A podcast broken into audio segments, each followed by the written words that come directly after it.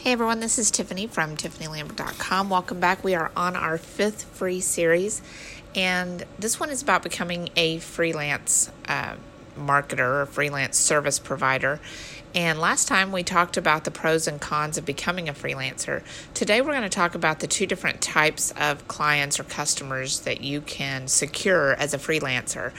And this is regardless of what type of freelancing you're doing, whether it's a virtual administrator, uh, administrative assistant, or um, a graphics designer, a site designer, or a freelance writer, any of those.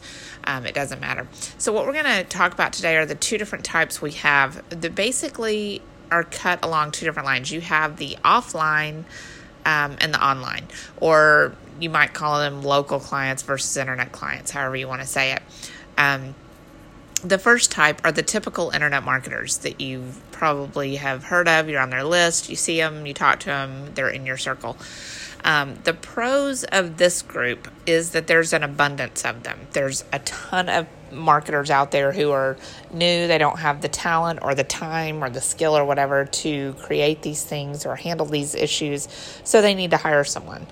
Um, another pro is that they need tons of work. So you know, if you're in graphics, they'll need everything from banner ads to e covers to mini sites and all kinds of things like that.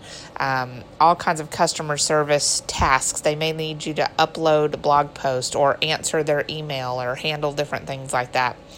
Um, if you're a writer, they may need everything from an opt in report to a blog post to email autoresponders to info products and bonuses and so on. So there's a ton of work out there and it's ongoing work. So that's good because not only will they maybe be in multiple niche markets, but they're also going to just need ongoing content per niche, right? Per site. Um, and so a lot of them have multiple sites per niche as well. I know some of you say niche, I say niche. Um, another thing is that's a, a benefit to me back when I was freelancing is that they'll have a reputation that you can easily find out about to determine whether or not you should be working with that person. You don't want to stay in your little freelance bubble. I made this mistake initially when I first started freelancing and I was just in that little Elance bubble. and later on, I realized if I had gotten out of that and started, you know, rubbing elbows with other marketers, I would have realized who was a scumbag and who wasn't earlier on. Um, another pro is that some will pay top dollar for the best. Um, some people can't, and then some people who just have a lot of money will pay for the best. If you are ethical and you do a good job for them and you don't go scraping content and stuff like that, they're going to pay for it. Um, I always like to use John Reese as as an example. When I used to ghostwrite for him, he had ver- various niche sites, and you know I had some clients who would hire me and they were nice and everything, and they would pay their bill. Um, and then I had John Reese, and he would order like 20 to 25 resource books for me and have them sent to my house. I didn't have to pay him back for them, and he didn't take it out of my income. And he would let me keep them for future projects. And um, he would also, you know, pay on, t- he would pay ahead of time before I even started the project. And I, I remember this one time, this was, remember, in my early days, I had a sick child not a good marriage at the time, all kinds of stuff going on.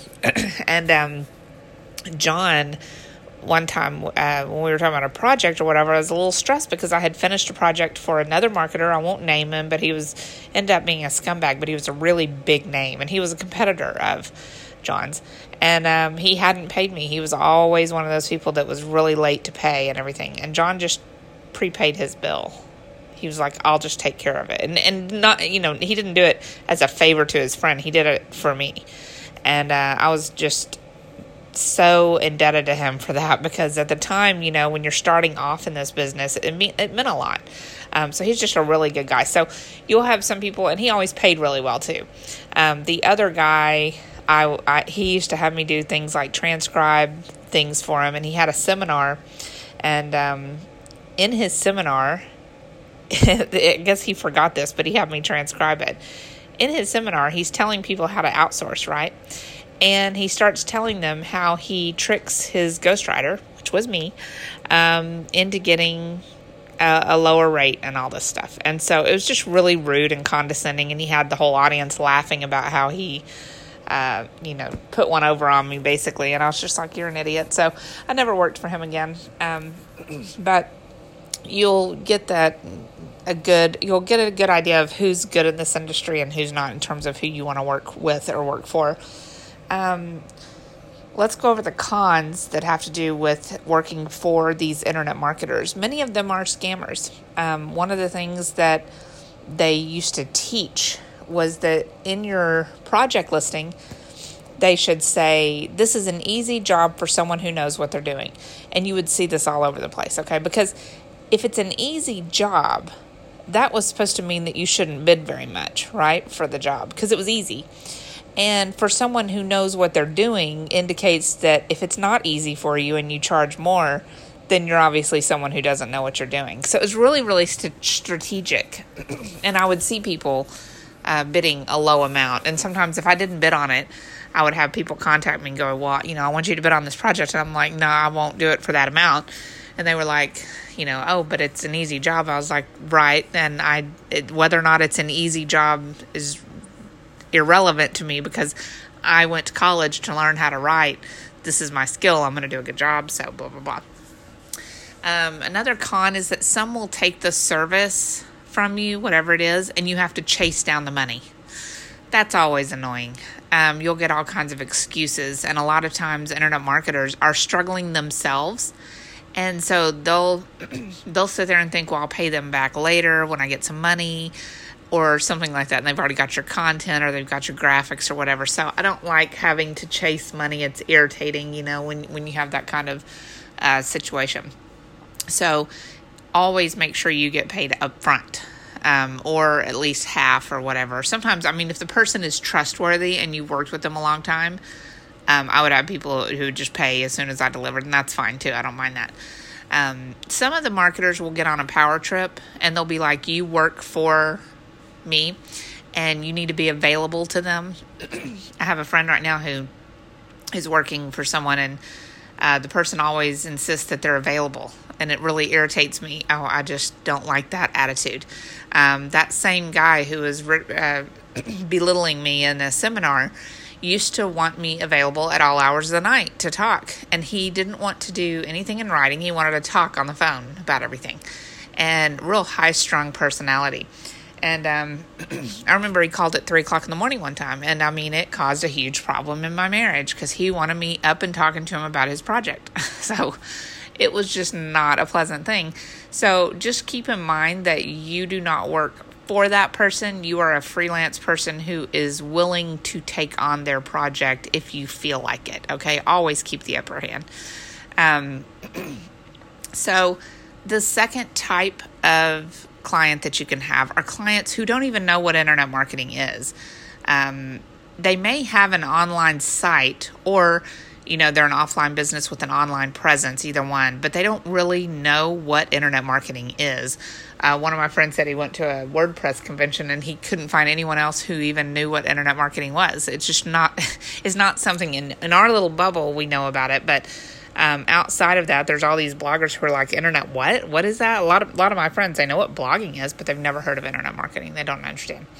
Um, so, the pros of working with people like this is they're usually willing to pay a lot more. When they go out and they're searching for a freelancer to work for them, they see per word or per, per minute or per hour cost, which are usually higher. And they have an established brick and mortar business often, so they're not still a struggling newbie who got on and just, you know, is trying to make $1,000 for their mortgage in 24 hours and that kind of thing. You know what I mean? It's a different type of client.